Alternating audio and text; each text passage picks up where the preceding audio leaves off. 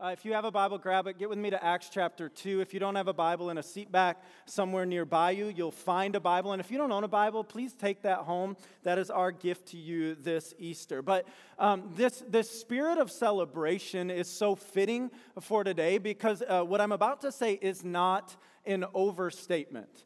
What I'm about to say is, is hard and truth, just absolute fact. But everything, everything hinges on what we've gathered to celebrate today. Everything hinges on it. All of our faith hinges on the fact that we follow a risen Savior. But, but, but not just our faith, all of our life, at the very foundation of our life, is this reality. As the Apostle Paul said in 1 Corinthians 15, he says, And if Christ has not been raised, your faith is futile and you are still in your sins. If Jesus is not risen, there is no Christian message. If, if Jesus is not written, then, risen, then all we're doing today is dressing up, going to church, finding some colorful eggs, and eating ham. But we're gathered here today because Jesus is risen, and a tomb is empty, and all of humanity and all of history has to deal with that fact. See, every heart in here today will make a decision for Jesus Christ. Every human heart that has ever lived has made a decision for Jesus Christ. And the decision before us today is that all of us at one time have bowed our knee to the lordship of Jesus or we have walked away in denial of him. But all of us have to deal with this resurrection reality. See, the message of Easter is alive every Sunday, is it not? The message of Easter is alive every Sunday. Like we show up here on Easter Sunday, we're ready to party, we're ready to get after it. Well, guess what? Next week we'll show up here again and Jesus is still risen. What we're worshiping, what we're celebrating today, isn't just the fact that Jesus rose from the dead in the past, but Jesus is still alive in the present. And so I could keep going, but I got to get us into the Word of God, okay? I want us to look today at Acts chapter 2, and I want us to study this message that Peter, one of Jesus' disciples, preached on a day we call Pentecost. And I want us to see how, how Peter brings the resurrection to bear on the heart of every human. A, a little bit about what's going on as we jump into this message Peter preached. Jesus has already risen, Jesus has ascended, and 120 of his followers have been gathered in an upper room doing what Jesus asked them to do, and that is waiting. They're waiting for someone. They're waiting for the sending of the Holy Spirit. The Holy Spirit is sent by Jesus on this day we call Pentecost. The Spirit comes. Uh, these Jesus followers begin to witness to the resurrection of this Savior, and they're witnessing in different languages. All the people have gathered from all over different parts of the world for the celebration of Pentecost, and, and they hear this small group of Jesus followers witnessing about the risen Savior in their own languages. It is a truly supernatural moment, and it's so weird to the listeners. You know what they say? They go, These people are drunk. Peter gets up and he starts a message, and he starts the message like this. I, I long to be in a setting one day where I can start a message like this. We're not drunk, it's only nine in the morning. That's literally what Peter says. That's how he starts. We're not right. It's only 9 a.m. I always say about that, Peter evidently didn't go to the college I went to, right? We're not drunk. It's only nine in the morning. Let me tell you what's going on. And Peter launches in to one of the most beautiful sermons on the life, cross, resurrection of the Lord and Savior Jesus Christ. And I'm going to pick up this message here today. But all of this Easter message is summarized in this statement right here. All our hope is in a resurrected Savior, is it not? All our hope is in a resurrected Savior. To say it like this our entire life hinges on a resurrection that demands a response.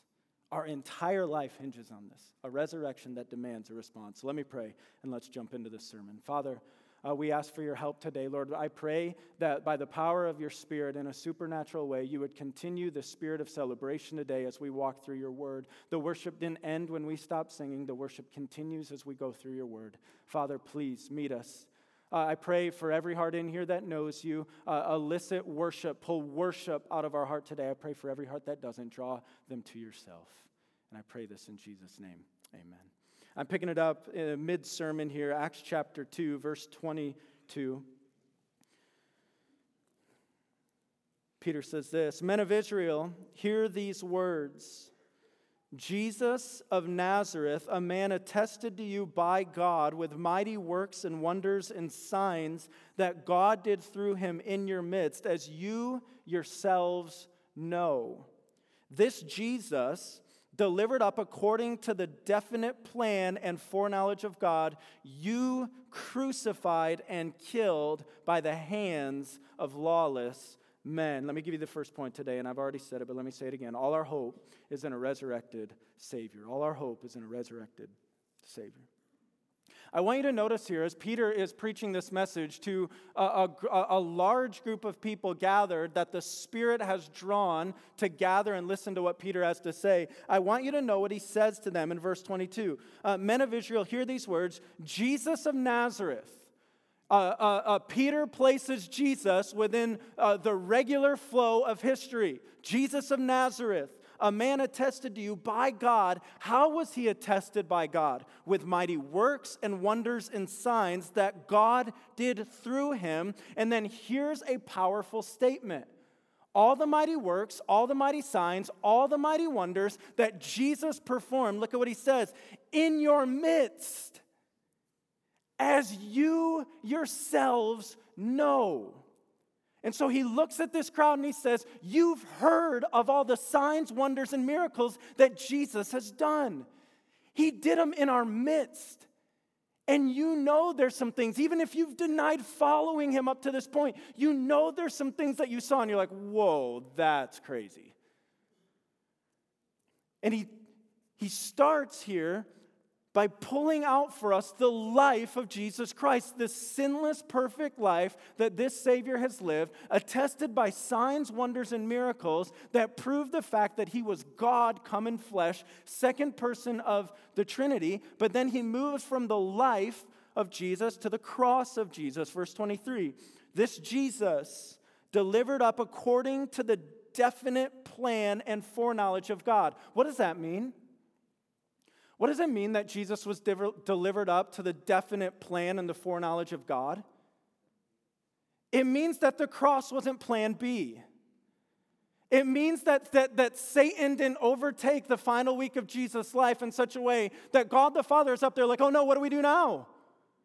This was always the plan of God to draw broken, messed up, jacked up people back to a holy God the sinless, spotless lamb had to go to the cross. This week we're doing devotions at uh, the dinner, dinner time, and uh, we were reading about Passover and uh, the lambs that were slain, the lambs that were killed, and the blood put on the doorposts. And my five year old son goes, Whoa, whoa, whoa, whoa.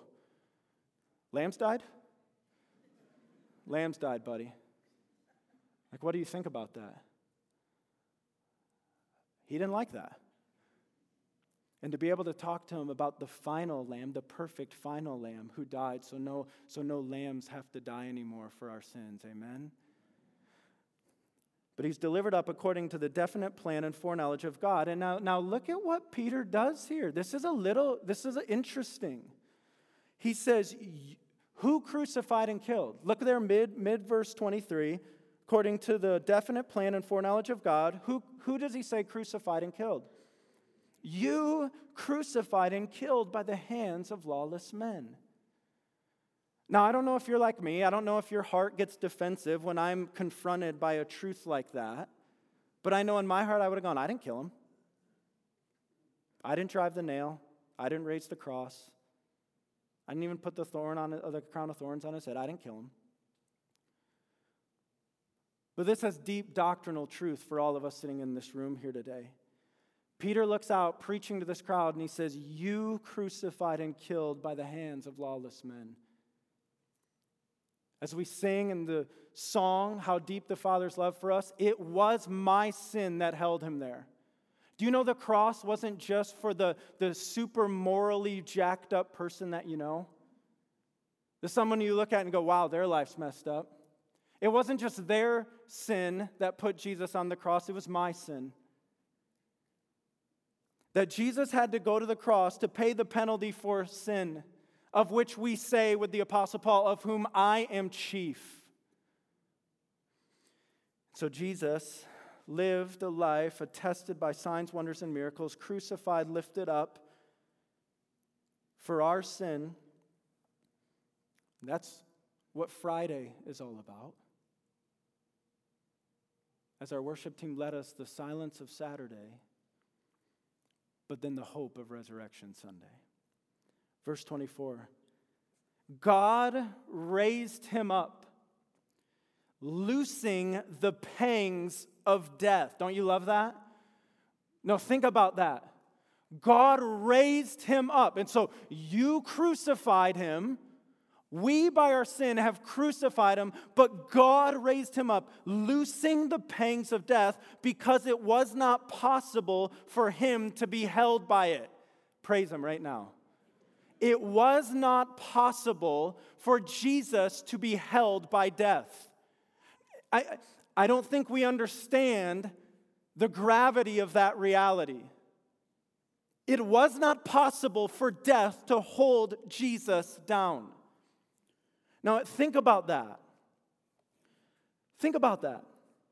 When it says that he was raised up and the pangs of death are loosened because death was not powerful enough to hold him down, I want you to think about the power that death has.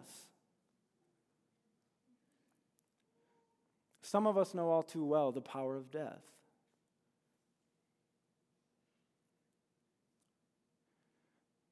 We know that overwhelming weight and pain of grief as we stand next to someone who is no longer with us. It was a week and a day ago. I drove to Michigan and I'm standing looking into the casket of a childhood friend dead at 35.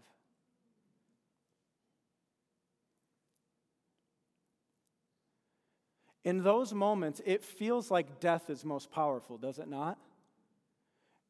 In those moments, the weight, the grief, the pain, and the finality of death, it feels like death is the final victor, does it not? Now, bring that to bear on what the scriptures say right here. Jesus Christ, by raising, by rising from the dead, has loosened the pangs of death because death could not hold him down. So, death is not the final champion. Resurrection life in Jesus Christ is the final champion. It doesn't feel like that in the moment, but that's where the truth of the doctrine of which we believe, that's where Easter Sunday comes to bear on the, the hard road of life. Death is no longer final. Resurrection life in Jesus Christ is final. What we look at as ultimate, most powerful death, Jesus says, watch this. I want you to think about, like, one of the things I love thinking about as I just reflect on the tomb and on Jesus' body laid in the tomb is this. I so wish I could have been an observer in the tomb when you watch Jesus take that first breath and his chest rise and fall. You with me? Like, what happened in the headquarters of hell when that happened? They're like, oh crap. I, you can't say crap on Easter Sunday.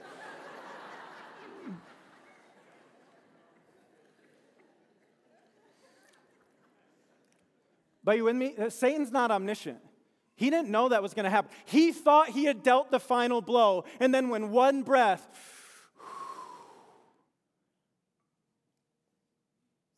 come on.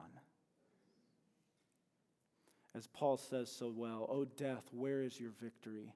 O death, where is your sting? Come on, Christian. Do you believe that? It doesn't mean we don't grieve when we lose people we love. It doesn't mean that it's not hard, but it means that when we put our head on the pillow that night, we say with the Apostle Paul, Oh, death, where is your victory? Oh, death, where is your sting? My Savior has crushed you.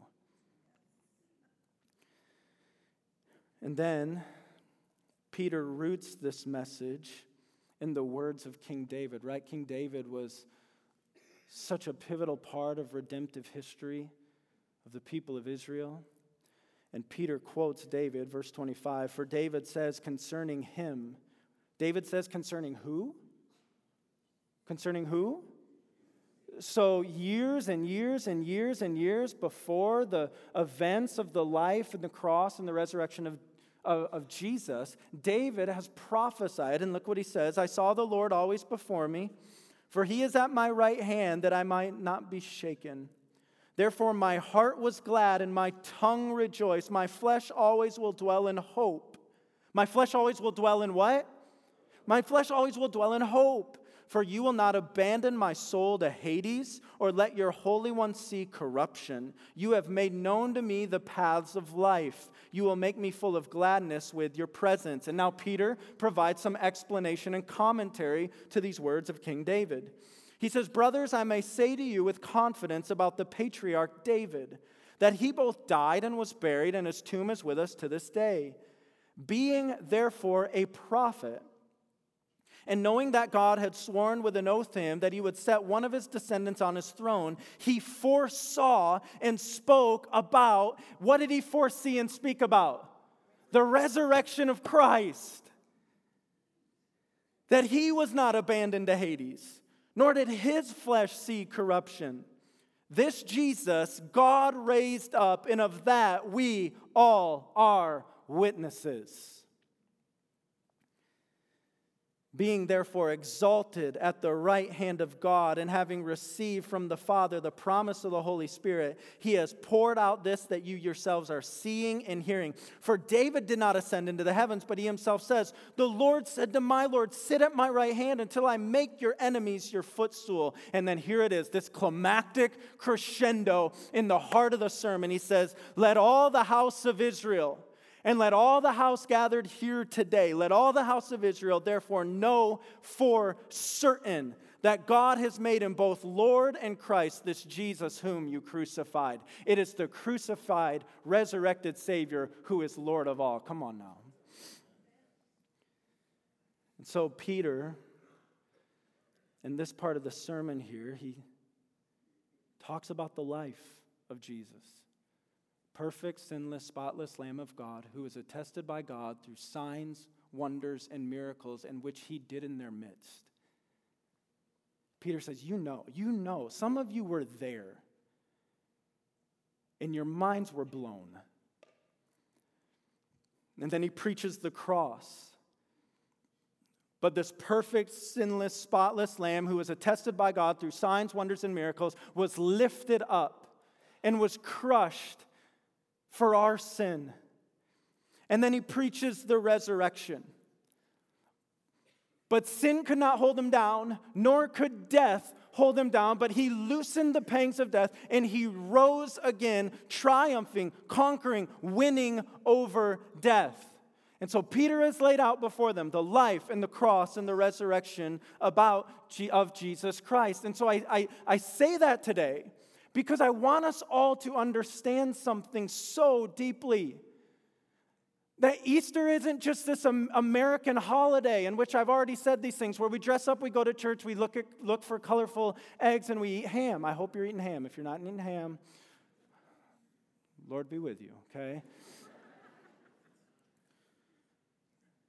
this is not just about doing religious functions. This is not about having some generic faith. This is about the spotless Lamb of God died in our place and rose victorious over death. That's what we're here for today. And that message demands a response. Does it not? From cover to cover in this book, as the gospel, that means good news, as this good news of God goes forth, a response is demanded from the human heart. And as I said at the outset, every one of us in this room have responded or are responding to this message of a resurrected Savior. What's the response that's fitting for this message that has just been unpacked by Jesus. Part two of this message. This resurrected Savior demands a response. Look, look with me at what happens after Peter has preached these things. Look, look at what the people say. Verse 37. Now, when they heard this, they were cut to the heart and said to Peter and the rest of the apostles, Brothers, and what's their questions? Brothers, what shall we do? Do you see that? Do you notice that? Do we understand that? These hearers understand they're not just taken in a church service. These aren't just new and novel ideas that, that they're to take in and, and to consider, that they're to take in and, just think about. As these hearers hear of a perfect Savior who went to a cross and died and rose again, conquering death, their question is, Brothers, what shall we do?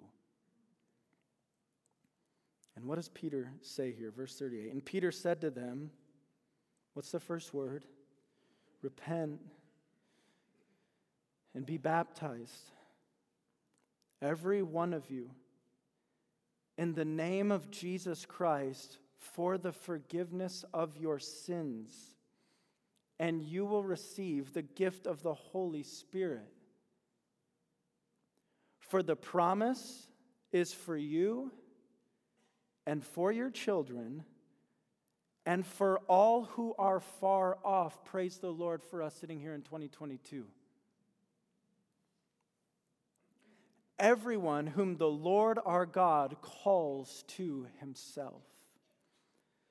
And with many other words, he bore witness and continued to exhort them, saying, Save yourselves from this crooked generation. And so they say, what, Brothers, what shall we do? And Peter says, Repent and be baptized. Let me take that first word there, the word repent. Literally, this word means to have a change of mind. The idea here is that our life does a 180, that we do an about face, that, that we turn from where we are going and walking, and where, before we know Jesus Christ, where we are going and walking, and, and the, the, the destination that we are aimed at is our sin and ourself. We do what we want to do because we want to do it. And when they hear of a resurrected Savior, the one who took the cross for their sin, was laid in a tomb, and then rose powerfully over sin, they say, What do we do? And Peter says, He starts, he says, Repent. You turn away from that sin and you turn to belief in Jesus Christ for the forgiveness of your sins. The Bible says, For by grace we have been saved through faith. And this is not our own doing, it is the gift of God, not by works, so that none of us in this room have anything to boast about. How are, how are you saved? By faith. How are you saved? By grace through faith. The playing field is leveled. All of us have rebelled and sinned against a holy God. God, out of his great love for us, has sent his Son as the remedy for that sin. We are to repent and believe in Jesus Christ as Lord and Savior today. Today today. And he says, Repent and be baptized. And the way that that faith is expressed publicly, in which the whole world knows that we now are followers of Jesus Christ. You see, God never intended secret Christians. God never intended secret Christians. I'm a, I'm a Christian, don't tell anyone. Was never his intention. His intention is that those who are lost in their sin would repent and believe in Jesus Christ and then show that publicly through baptism. Come on now. That the whole world would see and would know we are now followers of Jesus Christ to the glory of God the Father. Repent and be baptized, every one of you, every one of you, every one of you listening to this, in the name of Jesus Christ for the forgiveness of your sins, and you will receive the gift of the Holy Spirit. All in favor of that, say aye. Come on. And look at what happens here. Verse 41 So those who received his word were baptized. And there were added that day about 3,000 souls. That's a good day for the church. 3,000 lives saved. 3,000 people who've crossed from death to life, 3,000 people with their eternity assured, 3,000 people added to the household of God. I'm saying all these things to press us today that Easter can't just be about the, the celebration and fanfare of, of it all. It was always meant, the message of Easter, of a resurrected Savior, was always meant to come to bear on our heart and pull us, drive us to a place of decision about the Lordship of Jesus Christ. We, we, we, we can't stay neutral on Jesus. We can't just know facts about Jesus. We can't just go through religious motions about Jesus. We can't just say, you know, I really respect the life of Jesus, I just don't want to follow him. Uh, C.S. Lewis says it like this He says, I am trying here to prevent anyone saying the really foolish thing that people often say about him, about Jesus. I'm ready to accept Jesus as a great moral teacher, but I don't accept his claim to be God. That is the one thing we must not say. A man who was merely a man and said the sort of things Jesus said would not be a great moral teacher. He would either be a lunatic on the level with the man who says he's a poached egg, or else he would be the devil of hell. You must make your choice. Either this man was and is the Son of God, or else a madman or something worse. You can shut him up for a fool, you can spit at him and call him as a demon, or you can fall at his feet and call him Lord and God. But let us not come with any patronizing nonsense about his being a great human teacher. He has not left that open to us, he did not intend to. Now, it seems to me obvious that he was neither a lunatic nor a fiend, and consequently, however strange or terrifying or unlikely it may seem, I have to accept the view that he was and is God.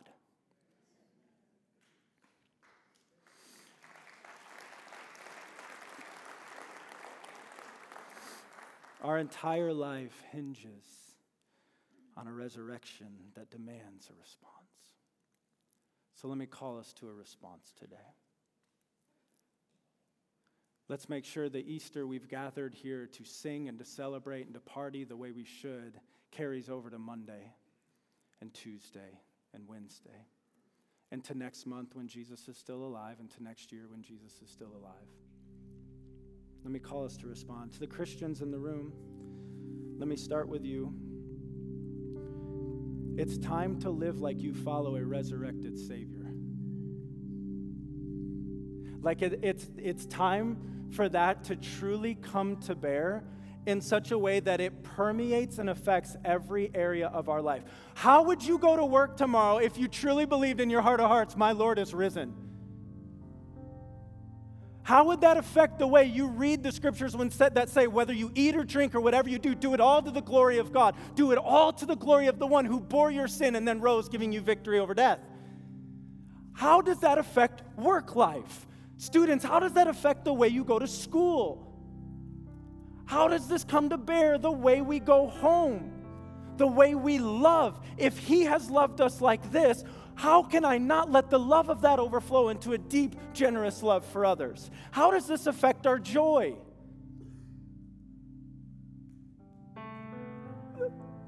What could possibly happen to us in which we don't win? The worst thing that could happen is kill me. I love what Paul says in Philippians 1. You can't win. For me to live is Christ. Okay, we'll kill you. Great. To die is gain. I win. Christians, how does this come to bear on the way we witness to the resurrected Savior? How, when we drive home today, we see those neighbors and those neighbors and those neighbors who don't know the Lord and and how does this keep us in our nice little neat homes with our nice little neat prayers? And, and, and, and how does this not compel us and propel us out our front doors and to their front doors with the good news of the gospel of Jesus Christ? Let us live, Jesus follower, like the Savior you're following is no longer laid in a tomb, but has resurrected, and with his resurrection comes resurrection life for you. You with me? A call to respond to the secret Christians in the room. I know you might not like me calling you that.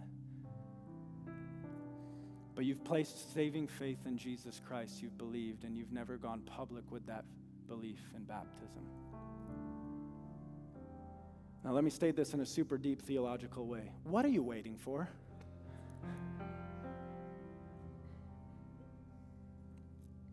God's intention was never a secret Christian.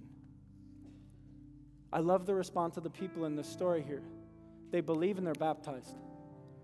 And that had deep ramifications for them in that time, in, that, in their place. What are you waiting for? It's time to go public with the fact that you follow a resurrected Savior. Next month in May, we have another baptism service. You can go right back on that register you were on earlier. Can find it on our app. You can access it on our website, redeemerbible.church slash register. You click that button that you're ready to be baptized. That you're ready to go public with the fact that you follow a resurrected Savior. And then to those of you in the room who walked in, you're not a Christian, you, you would own that, you would be honest with that. You're like, man, I, I show up on Easter because grandma begs me to. I'm here for grandma, not Jesus. I get it, I get it. But what you've been confronted with today is the message of Jesus Christ that Christianity is not just a religious system in which a group of people follow, that this isn't about a group of people gathering for church so they can look a little better. The, the, the decision point that your heart has come to today is to hear that Jesus Christ, He bore your sin on the cross, and that a, apart from Jesus Christ covering your sin by His blood, you are lost and you are destined to an eternity apart from God in hell. We don't sugarcoat that. The Bible doesn't sugar, sugarcoat it. We don't do a bypass around that. It's just what God's Word says. And yet, the good news of the Christian message is that God has looked down at us and He has not left us in our hopelessness, but He has sent His only Son who bore that cross and bore our sin, who, is, who died the penalty for our sin. And then, as this passage has just told us, who rose conquering the power of death. That is applied to your heart today the moment you repent and believe in Jesus Christ. And today is the day. Easter Sunday of 2022 is the day. No, no longer any riding the fence about it. No longer being all out on the message of Jesus. Today, as God is seeking your heart and as the Spirit of God is drawing your heart, to, to, that today would be the day that you bow your knee to Jesus Christ and you tell Him here today, I repent. I turn away from myself. I turn away from my sin. Jesus, I turn to you as my Lord and Savior today. You tell Him that today. And if that is you today, I want to point you right back to that register because we want to help you in your new walk with Jesus Christ. You can go to that register at, through the app, through our website, redeemerbible.church slash register. You click today that you have believed in Jesus Christ as your Savior, and we will follow up right away to help you in this new walk with Jesus Christ. And what I love about what the scriptures say says there is joy in heaven when a sinner repents. You with me? Right? There's joy. Like, so I want you to think about that. The, the moment we turn from our sin and embrace Jesus Christ by faith, there is a party in heaven celebrating the reality of that. Of us believing in Jesus as our Savior. But this message today, and all of the excitement and all of the fanfare and all of the, the gathering with family and the feasting that we're going to do that has to be done on a day like today. It must carry on to tomorrow. You with me, church? It must carry on the rest of the week. Are you with me, church? It must affect the, the kind of employees and students and family men and women that we are. Because we're going to gather here next Sunday and Jesus is still alive. And the next week, and the next week, and the next week, and the next week, and the next week, until one day we're in his presence and we're standing face to face and we hear him say, Well done, good and faithful servant. You long for that day? And that day, that day, that day is only a reality because of the way Jesus has conquered death. Stand with me and we're going to worship. We're going to party our way out of here. But before we close with song and, and celebration and party, let me close with the words of the angel. As those who came to the empty tomb, wondering and confused, looking for a body, were confronted with these words Why do you look for the living among the dead? He is not here, he has. Sing about that reality, church.